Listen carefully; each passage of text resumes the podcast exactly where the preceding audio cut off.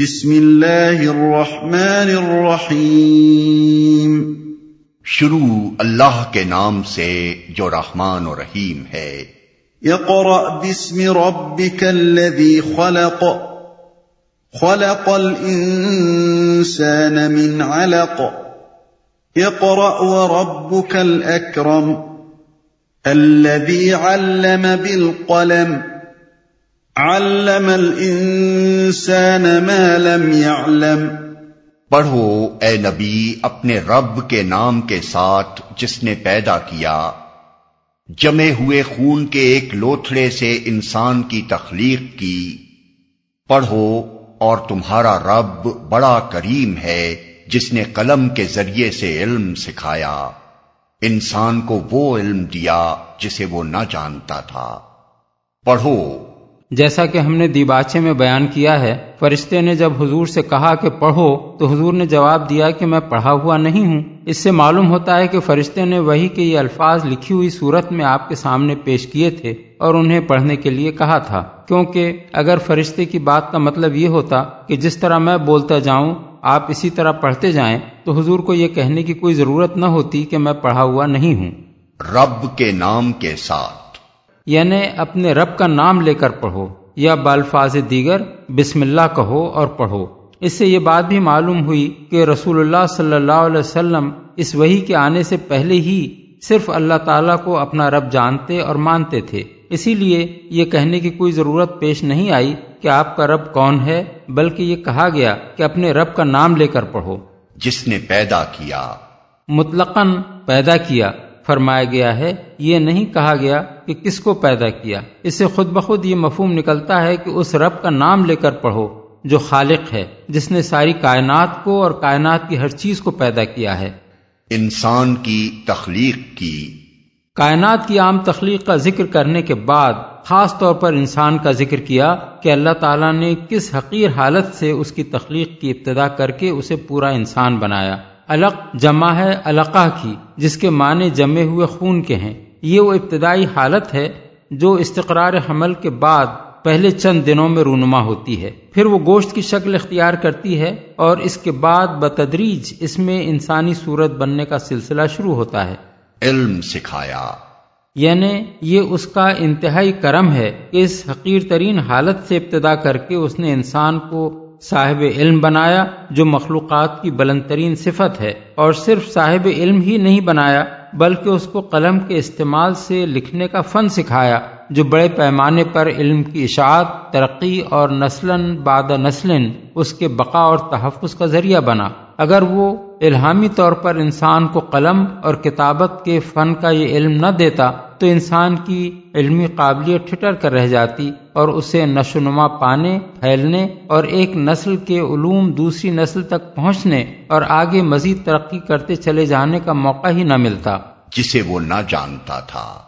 یعنی انسان اصل میں بالکل بے علم تھا، اسے جو کچھ بھی علم حاصل ہوا اللہ کے دینے سے حاصل ہوا۔ اللہ ہی نے جس مرحلے پر انسان کے لیے علم کے جو دروازے کھولنے چاہے وہ اس پر کھلتے چلے گئے۔ یہی بات ہے جو آیت الکرسی میں اس طرح فرمائی گئی ہے کہ وَلَا يُحِيطُونَ بِشَيْءٍ مِّنْ عِلْمِهِ إِلَّا بِمَا شَاءَ، یعنی اور لوگ اس کے علم میں سے کسی چیز کا احاطہ نہیں کر سکتے سوائے اس کے جو وہ خود چاہے۔ سورہ البقرہ آیت دو سو پچپن۔ جن جن چیزوں کو بھی انسان اپنی علمی دریافت سمجھتا ہے در حقیقت وہ پہلے اس کے علم میں نہ تھیں، اللہ تعالیٰ ہی نے جب چاہا ان کا علم اسے دیا، بغیر اس کے کہ انسان یہ محسوس کرتا کہ یہ علم اللہ اسے دے رہا ہے۔ یہاں تک وہ آیات ہیں جو سب سے پہلے رسول اللہ صلی اللہ علیہ وسلم پر نازل کی گئیں، جیسا کہ حضرت عائشہ کی حدیث سے معلوم ہوتا ہے۔ یہ پہلا تجربہ اتنا سخت تھا کہ حضور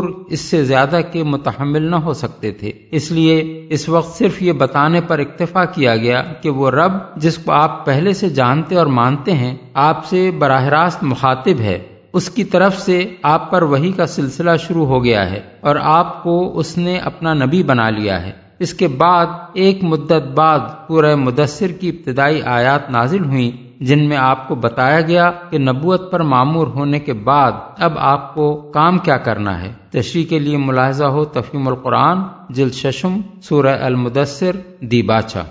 كلا إن الإنسان ليطغى أن رآه استغنى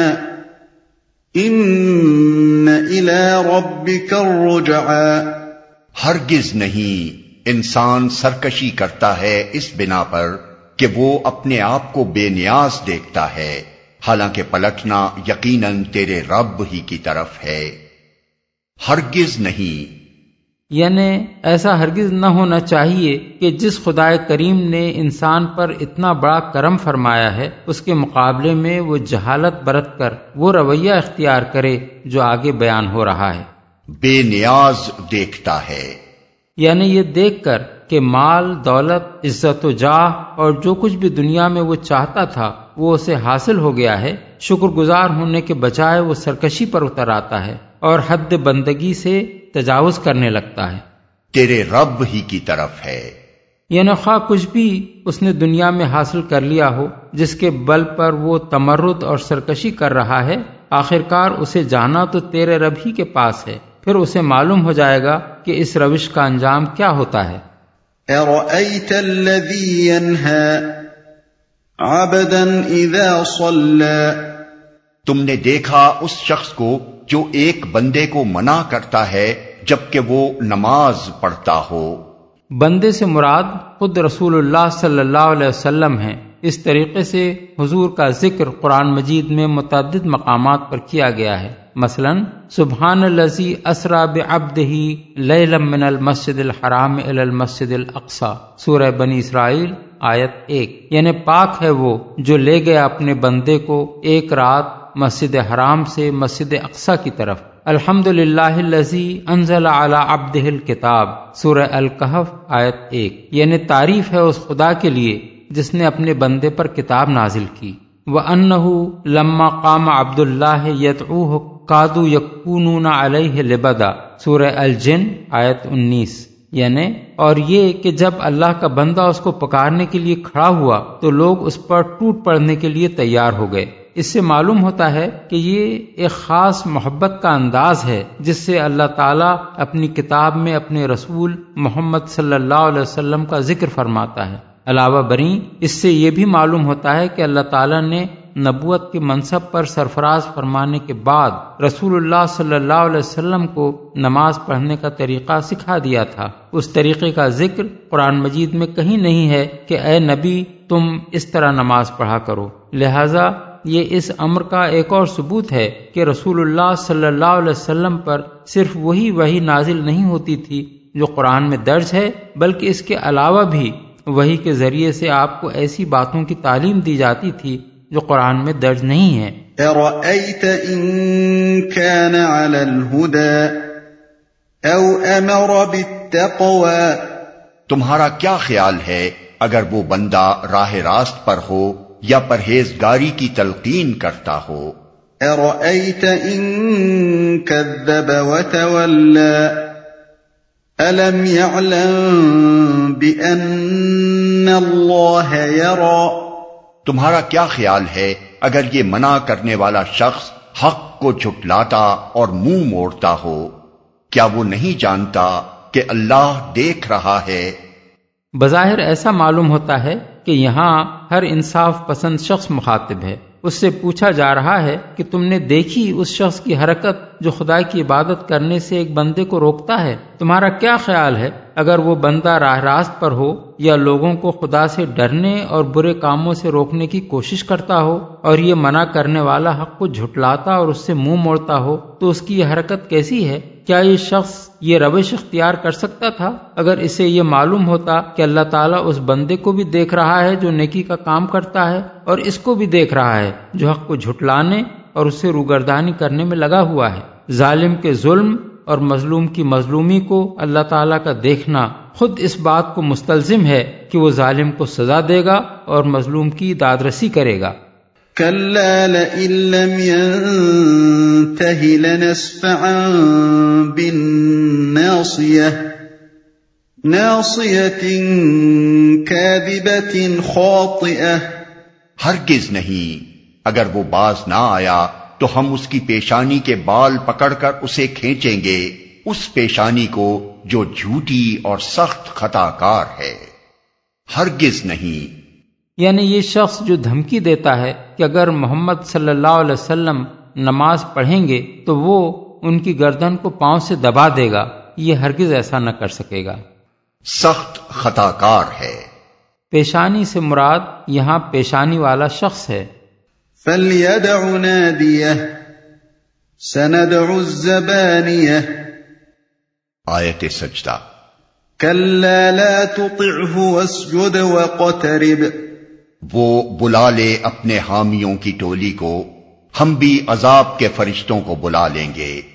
ہرگز نہیں اس کی بات نہ مانو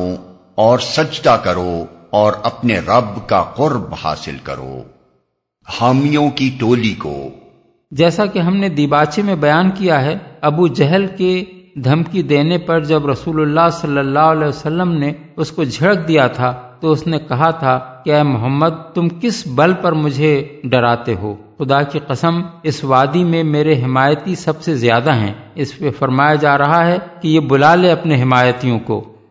فرشتوں کو بلا لیں گے۔ اصل میں زبانیہ کا لفظ استعمال کیا گیا ہے جو قتادہ کی تشریح کے مطابق کلام عرب میں پولیس کے لیے بولا جاتا ہے، اور زبن کے اصل معنی دھکا دینے کے ہیں۔ بادشاہوں کے ہاں چوبدار بھی اس غرض کے لیے ہوتے تھے کہ جس پر بادشاہ ناراض ہو اسے وہ دھکے دے کر نکال دیں۔ بس اللہ تعالیٰ کے ارشاد کا مطلب یہ ہے کہ یہ اپنے حمایتیوں کو بلا لے، ہم اپنی پولیس یعنی ملائکہ عذاب کو بلا لیں گے کہ وہ اس کی اور اس کے حمایتیوں کی خبر لیں، قرب حاصل کرو۔ سجدہ کرنے سے مراد نماز ہے، یعنی اے نبی، تم بے خوف اسی طرح نماز پڑھتے رہو جس طرح پڑھتے رہے ہو، اور اس کے ذریعے سے اپنے رب کا قرب حاصل کرو۔ صحیح مسلم وغیرہ میں حضرت ابو ہریرہ کی روایت ہے کہ بندہ سب سے زیادہ اپنے رب سے اس وقت قریب ہوتا ہے جب وہ سجدے میں ہوتا ہے، اور مسلم میں حضرت ابو ہریرہ کی روایت بھی آئی ہے کہ جب رسول اللہ صلی اللہ علیہ وسلم یہ آیت پڑھتے تھے تو سجدہ تلاوت ادا فرماتے تھے۔